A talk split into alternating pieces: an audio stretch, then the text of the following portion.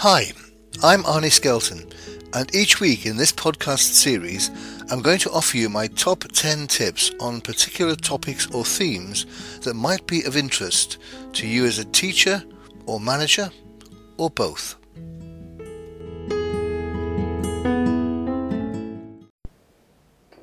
Hi, and welcome to this week's podcast, which follows on from last week's. Last week's was all about information management, and at the time I said I would follow it with this week's podcast, which is about my top 10 technology tools, essentially apps, that help support information management.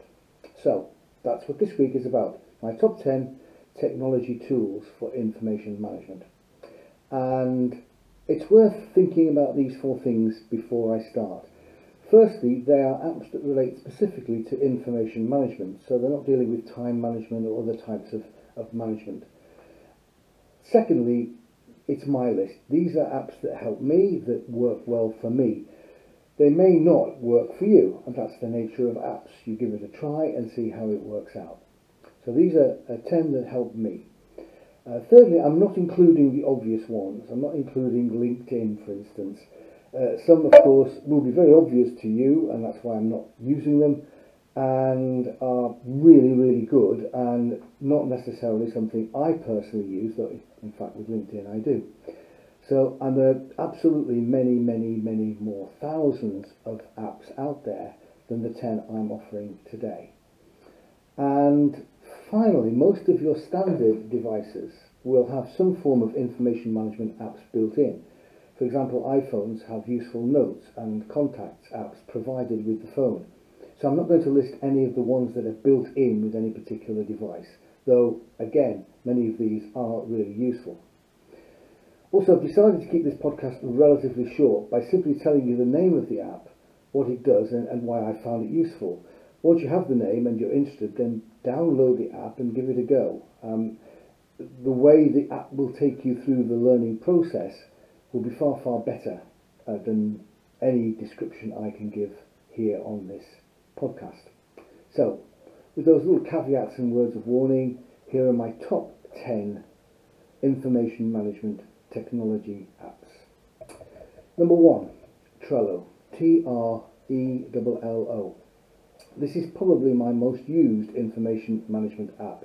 It consists of a hierarchy of boards, lists and cards and is used mainly for project planning without any of the complexity of the most project planning type tools. A board is the big heading, then that's divided into lists and the lists are then divided into cards.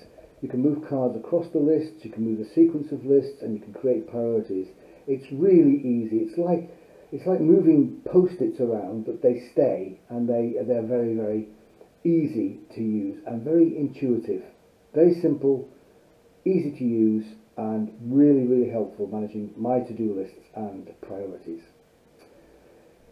Tip number two, Dropbox. This will be a tool I think many of you will be familiar with. It's a simple but powerful single repository or warehouse for all your files, organized and arranged as you want and it's particularly valuable if you want to share your files across several users or teams, meaning that everyone in that share can have instant access to whatever is in that Dropbox.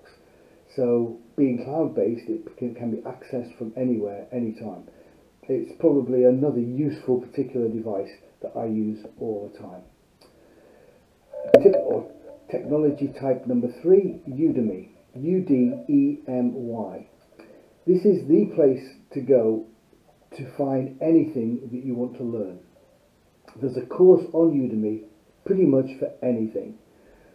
The access to Udemy itself, the site, is free, but you may have to then pay for a particular course that you're interested in. The price varies, but it's often no more than a tenner. It's very simple to access, and almost any learning topic you can think of will be there. So that's Udemy, U-D-E-M-Y tip number three. tip number four is Newsify. This is an RSS feed reader and really simple to use. It allows you to access any information source, any web or blog that you want to track and keep it all in one place. So suppose you wanted to keep up to date with BBC News UK. Use the app search function to find that particular site, copy its URL into Newsify, and it will update you with whatever BBC News says. You can be more specific by using tags to narrow down your interest, for example, BBC News Business. And an app that has a similar function is Feedly. So Newsify or Feedly, I happen to use Newsify, but both are great at keeping you up to date with anything newsworthy that you want to follow. Tip number five, Slack. Slack is a collaboration hub for teams that work together on the same project. So if you're already using Trello, that may do the job for you. But if not, or you want to try both, then try Slack. It's where you want to share information between people, and that includes conversations. It's simple and pretty intuitive to use. That's tip number five, Slack. Tip number six, Pocket. It's a really good name for a useful app. It simply allows you to store information, feeds, articles, etc. in one place for you to read later. So you may find a useful article but haven't time to read or finish it just now, so you put it in your pocket. So you upload it into your Pocket app, which you can organise into whichever headings you want and find helpful, and then you've got them all in the one place, so you can go back to them without having to search for them whenever you want. That's tip number six, Pocket. Tip number seven is World Day. Now, I know that some of you listening will be teachers, as I once was, and I wanted an app like this, and now it's here. It's an invaluable app if, as a teacher, you want to keep abreast of important celebratory or commemorative days anywhere in the world. So, on any date, it will tell you what's being celebrated or commemorated on that day.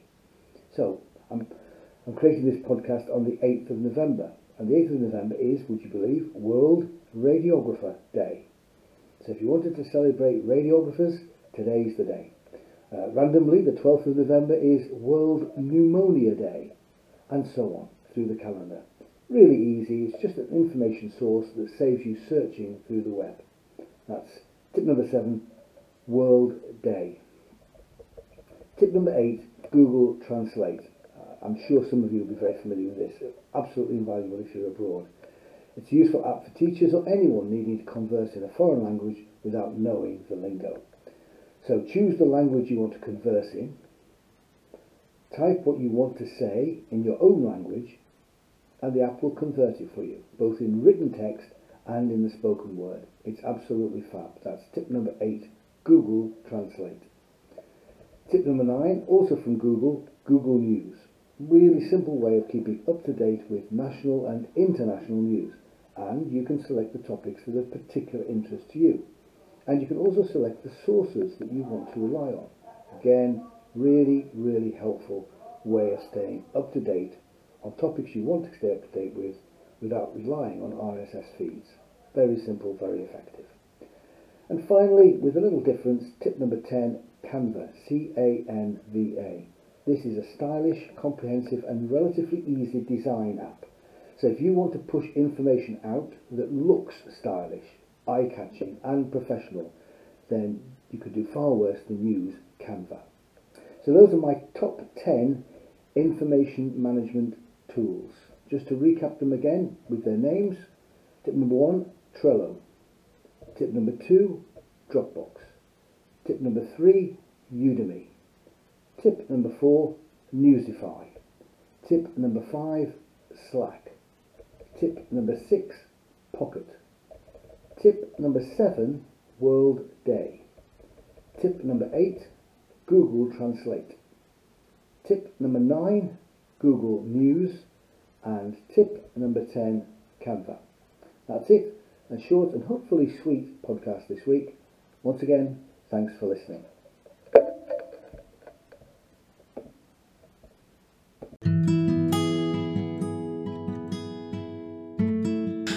Thank you for listening. If you've enjoyed this podcast, make sure you subscribe. You will still get the podcast for free, you will also get an alert to let you know when the next podcast is available. And please recommend the podcast to anyone else you think might like it and benefit from it. Also, I'd really appreciate it if you could leave a review and any other comment, because they'll help promote the podcast series on the relevant platform. So, bye for now.